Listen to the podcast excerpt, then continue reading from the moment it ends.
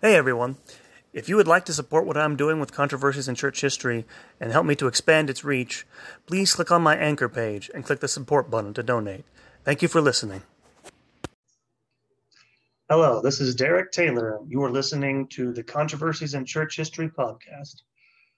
This is the latest episode of our ongoing series called Catholic Lives, in which we dive into the lives of Catholics who are not saints, but who have some claim to fame or to be interesting or edifying for us. And this is episode 13 The Life of the Outlaw, Bloody Bill Longley. Well, I haven't got much to say. I have got to die. I see a good many enemies around me and mighty few friends.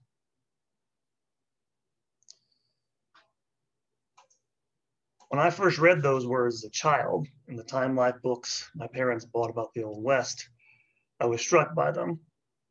They're the words of William Preston Longley when he was on the scaffold, just about to be executed. There are many legends and fables about gunmen from the Western frontier, but those words have always stuck with me for some reason. Perhaps because of the loneliness and isolation they project about someone about to die, someone who's hated, in this case for good reasons. The myth of the frontier, the myth of the heroic outlaw, are part and parcel of an American's heritage, with its individualism, self, ideals of self reliance, I suppose I, I, as a young boy, I guess in a way, idolized gunmen like Bill Longley. But this week, our story is about his real life and the story of a man who was definitely no hero, but like all of us, stood in need of reconciliation and of God's grace. William Preston Longley was born October 6, 1851, in Austin County, Texas. I'm just outside of Austin. And when he was two years old, his family moved him to Lee County, outside of Austin. And he was the son of a man named Campbell Longley, Texas Revolutionary War veteran. And so he grew up in Lee County. His parents were about Christians, apparently Christians of some sort, Protestants, I imagine. But uh, Bill Longley would be the only one of their children who did not follow in their footsteps. Because during the Reconstruction era in Texas in the 1860s and 1870s, Texas was under the control of the Union Army. If you don't recall, after the Civil War, southern states, the Army remained down in the South and literally controlled it, governed it as a, a military territory, conquered territory. This left allegedly a bitterness among a lot of young men in the South. Young men like Bill Longley, even though Bill Longley had not fought in the Civil War, this led him, like a lot of young men, to despise Northerners, but also freed slaves. And this is, in fact, what leads to his first act of violence as a gunman. In 1868, Longley and a few others, a couple of his companions, stopped three former slaves on their way to visit friends in Austin County. They tried to swap horses with the black men, but they refused. They left, but later came back, did Longley and Company, and pulled their weapons on the black men and made them march into a creek bottom. When one of the former slaves panic, panicked and fled, the white men gunned him down, while all the rest of the black men fled. Most of the time thought Longley had killed the black man, although he later claimed all three of them had killed him. Fearing arrest by the Union Army, which almost certainly would have happened, he flees Austin. And from there, his life is a mixture of fact and fiction. For example, he makes up a lot of stories about himself. He tells a story that after his first killing, he was grabbed by a lynch mob and hanged, only to have be saved by someone shooting the rope. By 1870, there was a thousand dollar bounty on his head for having killed a man named Paul Bryce, another ex-slave, and probably another black woman as well, besides stealing horses. Because of all this, he became, of course, a wanted man and left Texas in 1870. From there, he went to the Black Hills of South Dakota to join a gold hunting expedition. But it disbanded because mining was prohibited there, So instead, Longley joined the army. Within weeks, he tried to desert, um, but he was captured, but then released the following winter, which was very brutal because of the compassion of his commander. In his later life, he denied ever having been in the army, but one sergeant remembered him as being, quote, an idle boaster, notorious liar, and a man of low instinct and habits, but tolerated on account of his good nature, gift of gab, and excellent marksmanship.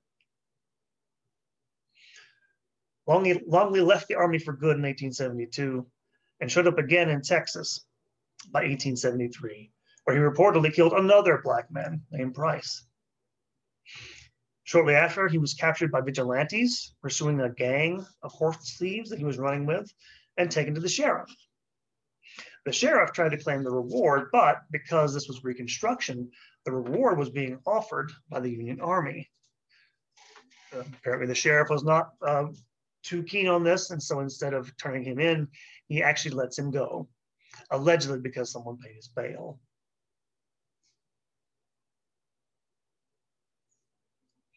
The next year, he returned home and, at the instigation of his uncle, murdered a man named Wilson Anderson for allegedly having murdered his cousin. From there, he fled to Oklahoma with his brother Jim, who soon returned to Texas, but the very much wanted bill at this point had to keep going on. 1875, after a drunken fight, Longley shot a young man named George Thomas three times in the back. He stole his horse and took off again. The next year, when he was living under an assumed name, Jim Webb, he found himself uh, in a position to be deputized, if you can imagine. and he tried to arrest another wanted fugitive, a man named William Schroyer, uh, a Pennsylvanian and a former Union soldier. When he went to arrest him, we got into a shootout.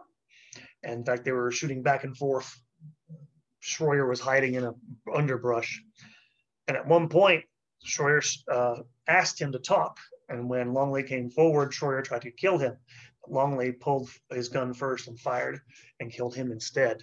This is probably the only legitimate gunfight he was ever actually in. As you can kind of tell, most of his murders are basically ambushes, shooting people in the back, stuff like this.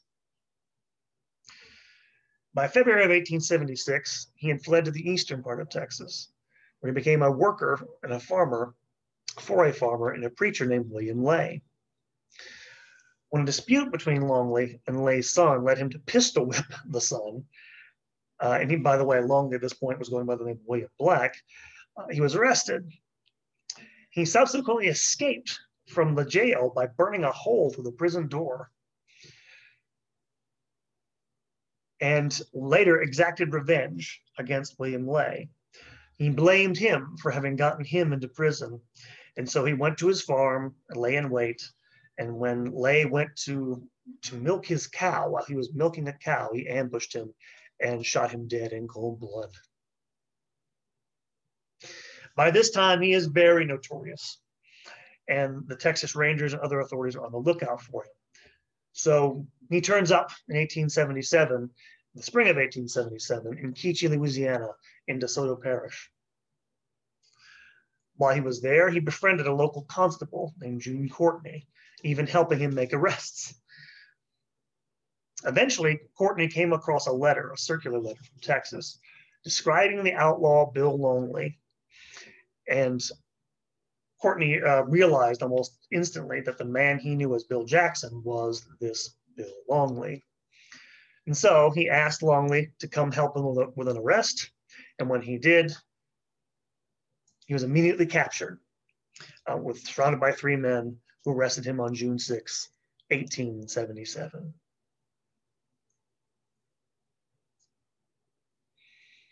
For the next couple of months while awaiting trial, Longley tried to make hay of his infamy. He wrote long letters to newspapers detailing his gunfights, trying to brag, bragging, as they try. He did brag uh, loudly about his exploits.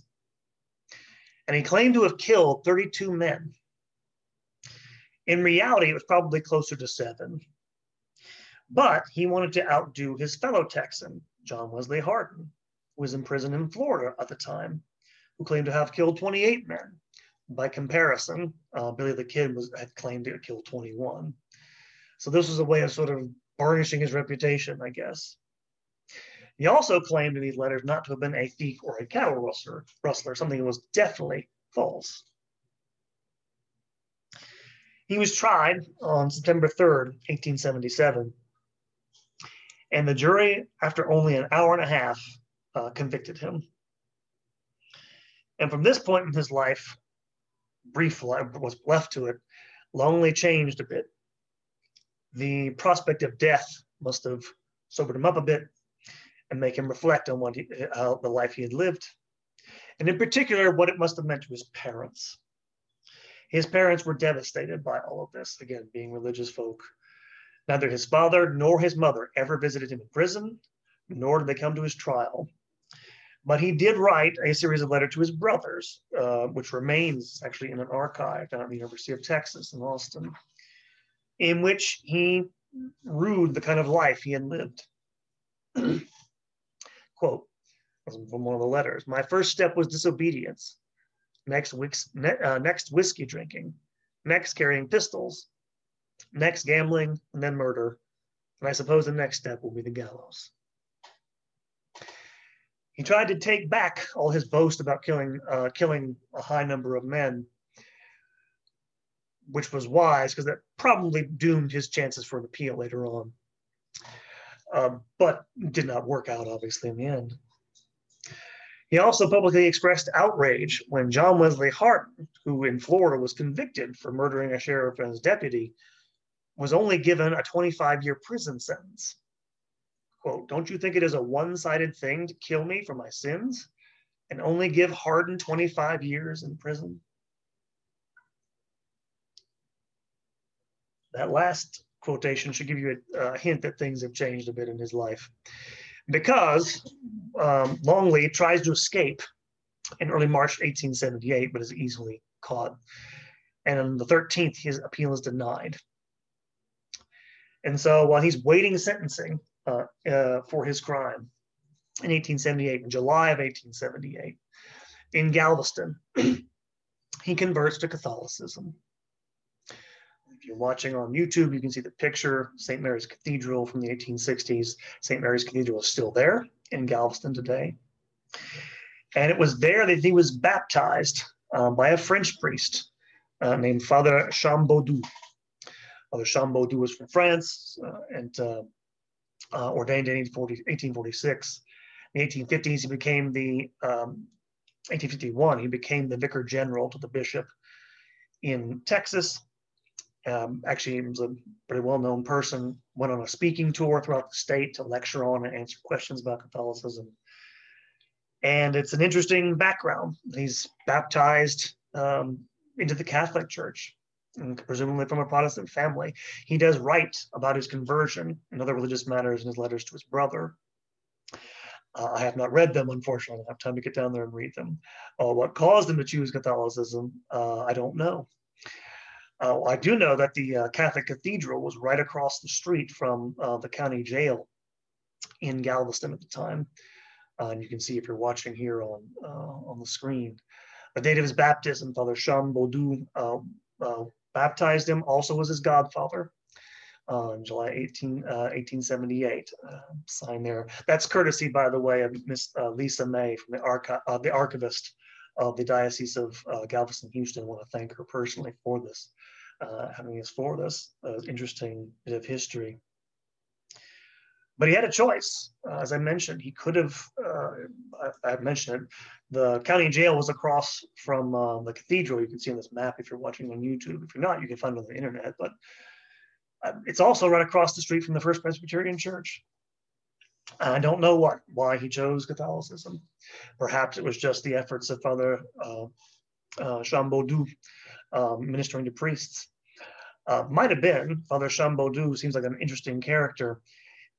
There were a couple of companies in the area that uh, fought in the Civil War, obviously, Texas did. And one of them that mustered in Galveston and uh, um, um, adjacent counties was made up of entirely French settlers, uh, descendants of the army of Napoleon, in fact. They were all Catholics, and apparently Father Chambodut was a great favorite among them. And again, according to Lisa May, the article, uh, uh, uh he uh, there's an urban legend that uh, during the Battle of Galveston, the general, the commanding general, the, the uh, Confederate forces, General Magruder, offered Father Chambodut the opportunity to fire a cannon against the Union Army. So one of the things that may have attracted Longley was this connection to the to the Confederate Army.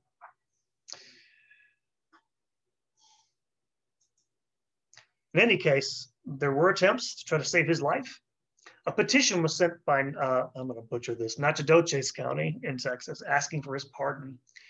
And his cousin, a man named Alexander Press Longley, a newspaper man and a would-be poet from California, even wrote a letter to President Rutherford B. Hayes trying to get him a pardon, all in the end to no avail.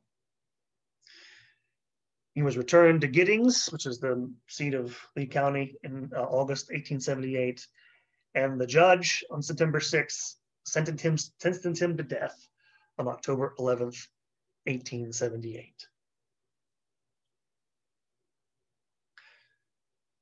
On the night before his execution, Longley wrote to his brother Jim, I don't want, I dread this at all. Tomorrow, this time, I will be in a much better place. A priest from Austin, Texas, Father Spillard, spent three hours with him the morning of his execution, and he was accompanied by him as well as a Father Carat of Houston from the jail to his place of execution. He wore, as he went to his death that day, what some have described as a quote Catholic medal around his neck, which is perhaps a miraculous medal of Saint Catherine Labouré, which seems a logical deduction given the fact that you know he was baptized by a French priest. It's probably what it was. Only one member of his family came to his hanging. His 10-year-old niece, Lizzie Carnes, who embraced him as he left the jail that morning and gave him a flower to pin on his coat. When he was finally on the scaffold and ready to be ready to be hanged, he brief, briefly addressed the crowd in these words, at least according to most reports. This is from the um, Democratic Weekly Statesman of Austin, Texas. Well, I haven't got much to say. I have got to die. I see a good many enemies around me, mighty few friends. I hope to God you will all forgive me. I will you. I hate to die, of course. Any man hates to die. But I have learned this by taking the lives of men who love life as well as I do. If I have any friends here, I hope they will do nothing to avenge my death. If they wish to help me, let them pray for me. I hear that my brother is in the crowd. I hope he ain't, but if he is, I hope he will not take anybody's life to avenge mine. I have done enough of that. I deserve this fate. It's a debt I owe for my wild, reckless life. When it is paid, it will be all over with. I hope you will all forgive me. I will forgive you. Whether you do or not, may God forgive me. I have nothing more to say. Longley then embraced Father Spillard and Carat, and even the sheriff, Sheriff Brown, was actually a friend of his. Before they put the black cap over his head and the, and the noose around his neck, his last words to the crowd were, Goodbye, everybody. Rope was cut. Longley fell through the opening. There was a problem, length of the rope. Uh, he hit the ground. There had to be some adjustments. But eventually they got things back working pretty quickly. Longley moaned several times, trying to raise his arms, but he slowly strangled to death. And after 11 minutes, he was pronounced dead by three doctors. Brown then placed the body in a coffin and it was taken to the town cemetery uh, and buried outside, just outside of the town cemetery. But this isn't the end of his story. Legends grew up around Longley's death his father Campbell in 1887 was quoted in a newspaper article saying that the hanging had been a hoax, that a rich uncle in California, his uncle uh, Press Longley, had bribed Sheriff Brown and his deputies with $4,000, and that a special harness had been used to fake the hanging. Longley was then supposed to have gone to South America uh, or Central America and become a landholder and cattleman. The story was never refuted in public. No one ever stepped forward to uh, to you know bring facts to contradict this, and so it became part of the legend surrounding his life. What actually happened was Campbell Longley's statement was trying to was I guess an offhanded way of trying to to ease the burden of his poor wife. His wife Sarah had simply never been able to deal with the fact that one of her children was a cold blooded, vicious murderer and had been hanged. She was so fragile about this, the family actually uh, concocted letters from him in Utah Territory where he allegedly was staying with a sister. And so this story sort of helped spread the mystery. There are other legends as well about his death. Another legend had it he cut a deal with the sheriff, and um, and that he uh, the coffin lid as he was taken to the cemetery was left ajar so he could breathe, and then where he hopped out and went on his way. Uh, and this, all these legends grew and became part of another family folklore years later, when a mystery man, some believed to be Longley, surfaced in Louisiana in the early part of the 20th century. That man, named John Calhoun Brown, married, had a large family, and died a well-respected member of the Iberville, Iberville Parish community in 1923. And so for many, for a hundred and over a hundred years, 130 years or so, there were these rumors that he didn't die on the scaffold. The story was kind of forgotten until the 1980s when someone published a book dredging all this up. Finally, in 1998, I should mention he was, I forgot to mention this, he was actually buried in an unmarked grave for, so after a while, after several decades, people lost track of where he was buried. In 1998, however, forensic researchers were brought in, discovered his grave just outside the Giddings Cemetery, and dug it up. And what they found inside was a male Caucasian fitting his description. in 2001, DNA test revealed that the man inside the coffin was indeed William Preston Longley.